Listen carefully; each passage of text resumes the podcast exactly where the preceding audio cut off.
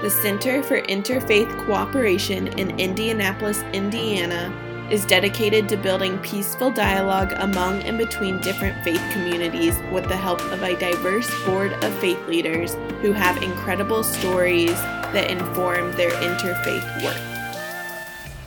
Today we have Don Kniebel. Welcome. Thanks, Rachel. Awesome. Great to so be here. Good to have you. And to start, I would love to hear your history with the C I C and what that has looked like.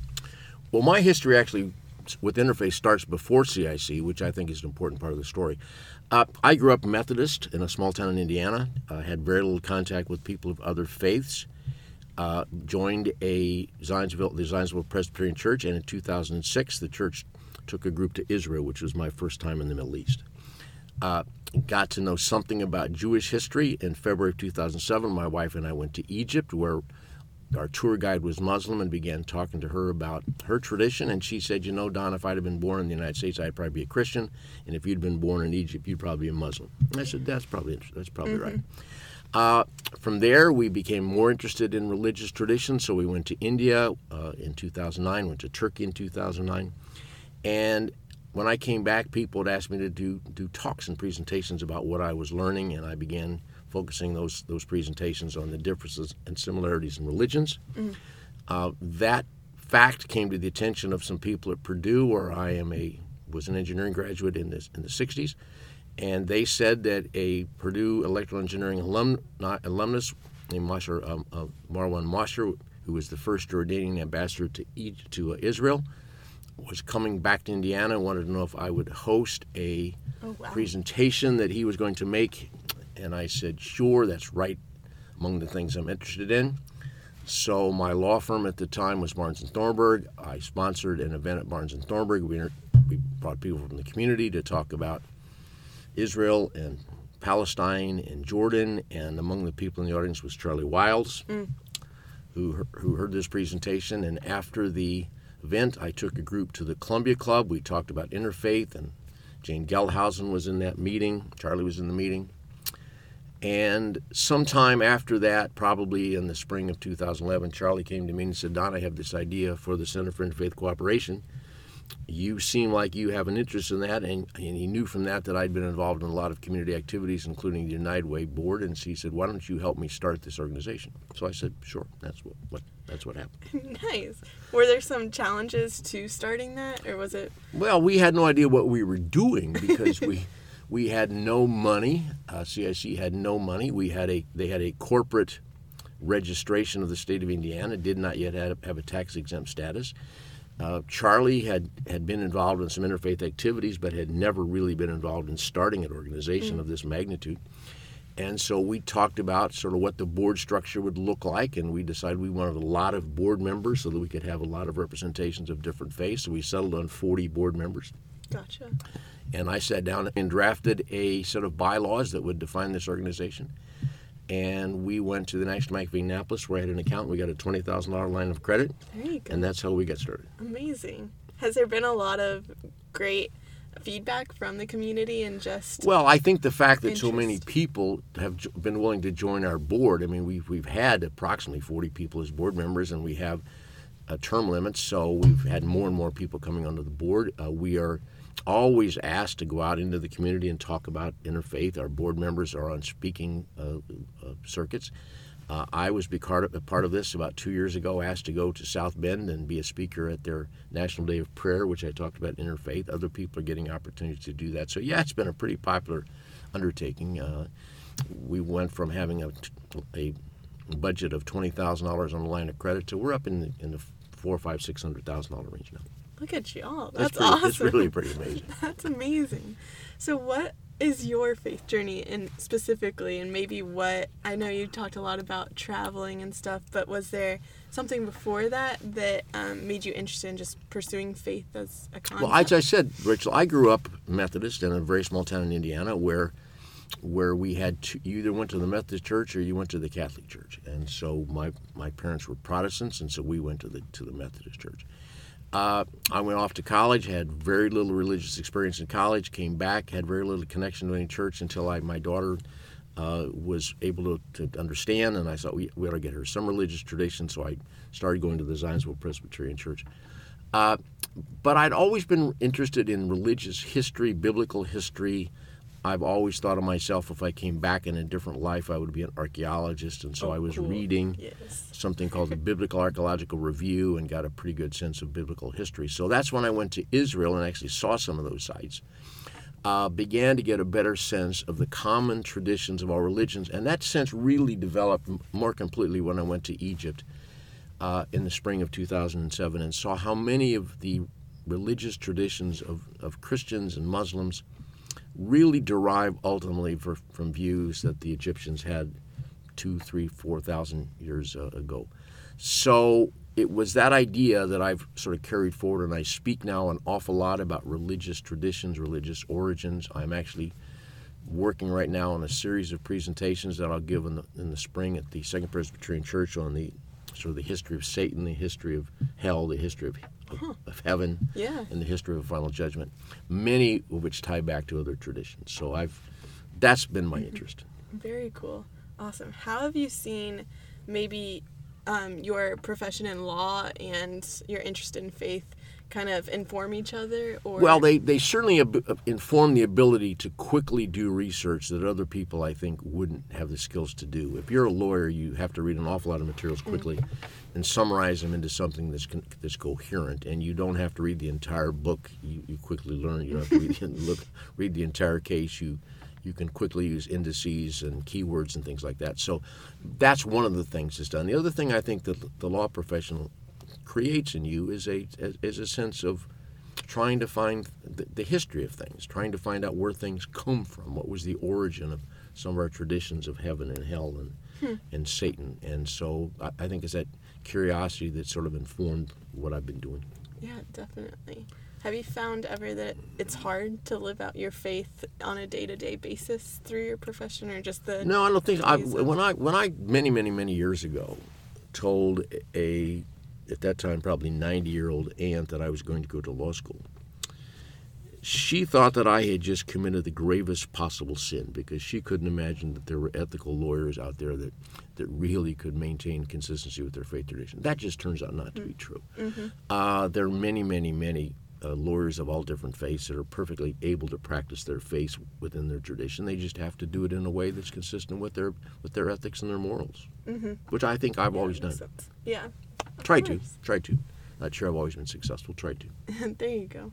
And I've always been curious, too. So looking at Christianity as a faith, it, in some natures it can be exclusive in just the language, and looking at this is the way that you... Um, get to heaven mm-hmm. by following this right. um, Savior. So how do you understand that and reconcile that with your work in interfaith? Well, I have a talk, Rachel, that I give called What Truth Can Set Us Free. And the conclusion is that, that we can have multiple truths. L- let me just give you an example of that. If you say to a Buddhist, following Jesus is the only way to heaven, their response will be, well, I don't have any sense of heaven to begin with, so why would that be important to mm-hmm. me, right? Yeah. Uh, or if you were to say to somebody, a Muslim, for example, that, that Jesus can be your savior, the answer is, I don't need a savior. All I have to do is lead a moral life. So all of those things can be equally true to the people who have those beliefs. They just don't, they just simply don't have to be true to everybody. It's impossible to explain to a Buddhist how Jesus is the key to heaven when your belief system has no heaven in it mm-hmm. or no hell in it. So yeah. so you have to sort of make sure that these truths are in your own tradition, because if you try to take them to other cultures, they won't make any sense to those people. So mm-hmm. if you have a belief in a heaven and a hell, or a heaven and a not hell, or any kind of a belief in an afterlife, then the idea of Jesus being the only way to that afterlife may make sense to you. But it doesn't make sense to somebody who doesn't have an afterlife in their future. Yeah, fair point. I like it. So that's how I try to reconcile this, Rachel, which is I have this idea that, that you can have multiple truths. In fact, I use as an example the fact that we still today, with our incredible science, still don't know how to describe a light. We sometimes describe it as a wave, sometimes describe it as a particle. Mm-hmm. They're inconsistent with each other. Einstein says they're both true. Well, if we don't have the ability to determine what light really is, I don't think we have the ability as human beings to determine the ultimate truth is. We just have to get comfortable with the fact that our version is good for us and people right. like us. Yeah. That's my view of the world. I like that. So through conversations, maybe in your travels or with the C I C, has anything stood out or any great stories come of it? Well, I think the thing that was most remarkable as I thought about, think back about it, is this long discussion I had with a the tour guide in Egypt who was a a Muslim woman, a very articulate, practicing Muslim woman who was also a woman uh, and, and saw herself as a woman. And we talked about religion. And we talked about Moses, and we talked about Islam, we talked about Christianity, and that's when she said to me, Don, if you'd been born in Egypt, you'd be Muslim today. And I said, if you'd been born in the United States, mm-hmm. you'd be Christian today. We had that, that exchange. And that's true. Uh, and so, well, if I'd have been born in Egypt, I would have been speaking Arabic, but if she had been born in the United States, she would have been speaking English. And so it sort of came to me that our religions are, are something we're born into, just like we're born into our language. Hmm. And so we don't typically pick our religions. We're picked, the religions pick us by where we're born. And so nobody ever says, well, is Arabic true or is English true? Hmm. It's just what we have. It's just what we're born into. And so we can make the best of that of that history, that environment, but we can't go out and say, but somebody else's religion can't be true, because we were born into ours and they were born into theirs. Yeah. Does that shake your faith at all, realizing that it's all circumstance? Well, I don't think it shakes my faith. It it shakes my my confidence that I can say to anyone else from a different tradition that, that mine is the only version of truth, mm-hmm. or that they can say that to me. I can certainly say within the tradition I was born into, I'm trying to make the best of that. I uh, go to church. I do the things that Christians do. I expect them to go to the mosque or go to their temples to do the things that Muslims and Hindus do. Mm-hmm. Uh, and I don't have any more, in my opinion, any more ability to say that what they're believing is wrong than I have the ability to say that their language is wrong. They're simply different ways of looking at the world. Yeah. Interesting perspective. I like it a lot. Uh, and, and by the way, that doesn't say anything about my faith, because my faith is, is sort of who I am. It's it I, it comes up with me. It came from where I was born, where I was raised, mm-hmm. uh, and to say I I it would it would make no sense to me to say, well, I could become a Hindu or I could become a, a Buddhist or I could become a Muslim. It just wouldn't fit. It just mm-hmm. wouldn't fit who I am. Yeah, there have been like claims from certain theologians, from what I've read, that it is a language. Like it's synonymous it to that. It is a and language. So con- it is a, conversion is very hard. It is a language, and I think people sometimes have this view that, well, if I'm exposed to Islam, I know people who won't even pick up a Quran. If I'm exposed to Islam, it will somehow rub off on me, or it will challenge my faith. Hmm. Well, learning a second language doesn't mean you lose the first one. It doesn't make you less articulate in your first language. True, yeah. It's just a second language, and it'll always be your second language. And so you can learn as much as you want about other religions, and it, it doesn't sort of shake your faith in the truth of what you believe uh, any more than you're going to someone else and saying, I would like to tell you about my religion, will typically shake their belief in what they believe. Hmm. Conversions, real serious conversions, not based on force, not based on fear, are very, very, very difficult. Mm-hmm. It's as difficult as saying to somebody, I'm going to change your language so that when you think, you'll no longer think in your original language. Yeah. It's very, very difficult. I can imagine. Yeah. And two, so looking at interfaith as a concept, what do you see as some of the, where that fits in, I guess, in like the current world and what that's looking like, and maybe here in the United States, and the importance that interfaith means? Well, certainly in the United States, and, and probably all around the world, we're more and more and more, unfortunately, seeing the religion as being used to divide people, being used to provide a basis for hating people. Uh, I think this is clear in Islam, where the Sunnis and the Shias are, are fighting each other because of their beliefs, but it's certainly true in the United States, where we where we have a rise in anti-Semitism. It's, we have a, a sense now that perhaps some Christians, the fundamentalists, are, are different, or perhaps should be feared compared to the more progressive Christians.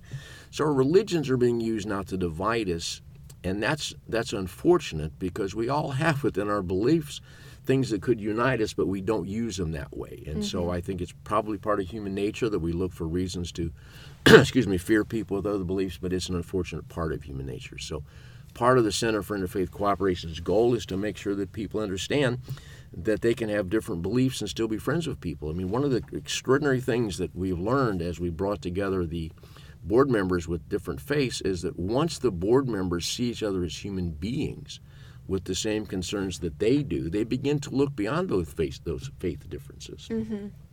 How do you think we can, because with the Center for Interfaith Cooperation, it attracts people interested in interfaith, yes. right? So how can we try and expand this interest to allow those that may be comfortable in their own, um, surrounded by people who are similar to them, how can we make them more um, comfortable and willing to go out? And well, I think that's just, I think I think C I C is now at a point where we're beginning to think that we can expand these ideas beyond simply our board members. We can take this out to to hospital chaplains, for example. Hospital chaplains mm-hmm. today are seeing people whose faith they do not understand mm-hmm. and that they have to comfort them when they're dying. Well, it's hard to comfort somebody when they're dying. If who's not a Christian, you can no, you cannot say, well, you're going to get to go see Jesus because this person doesn't believe that. Right. So you've got to be able to talk the language of the person's faith. So we're try- C I C is now trying to think, how can we do that? Uh, how can we go out as we, we could take this idea to seminaries, and as people learn Christianity in a seminary, we could say, okay, you're going to have to from time to time deal with people of other traditions to answer your question. How can you learn that Jesus is the only source of salvation, to a, and how can you communicate to a person for whom salvation is a meaningless concept? So I think C I C is beginning to try to figure out how can we really expand this thought beyond our board members into people mm-hmm. who have a faith tradition. Uh, whether it's the one we have or not, that's that's a challenge. It's uh, it's going to take money, it's going to take resources, it's going to take people, but that's the goal. Yeah, that is hard. So, looking at your time on the board, have there been any great interactions of people of different faiths that? Oh come my to goodness! Mind? I mean, I, I mean, every time I've met somebody on the board from a different tradition, I become really good friends with India Joshi, who's obviously a, a Hindu.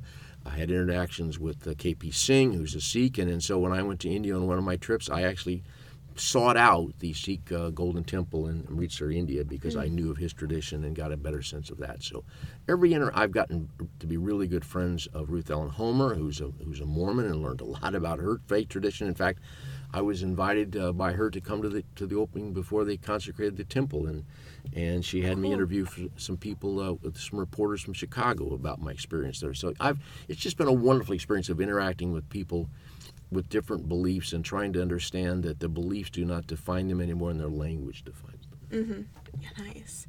And with your travels, what is one of the best places that you've been? You know, I I have been to, I don't know, forty-five or so company uh, countries. I write a weekly column on travel. I've written about forty of those. I read every week. Oh, wow. For, for me, the most interesting place was probably Egypt, where they have religious art going back to twenty-five hundred B C, and you can see how so many of the traditions of all the religions, the idea of a final judgment, the idea of a soul, all can go back to those early Egyptian mm. beliefs.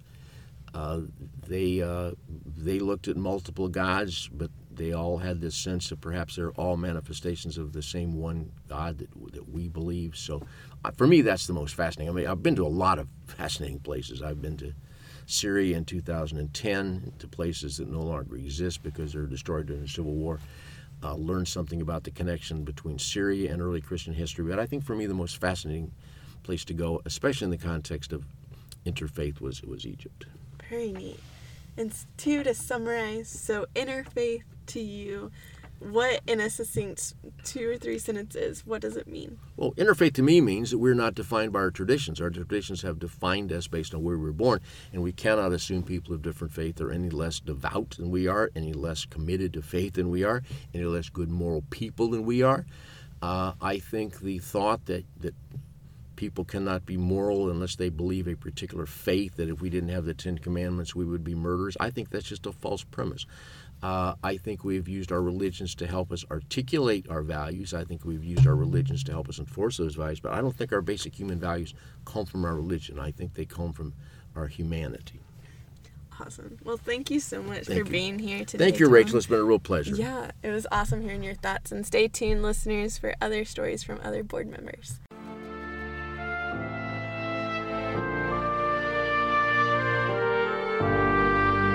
Visit the Center for Interfaith Cooperation dot org for more information and ways to get involved. Thank you so much for listening. Stay tuned.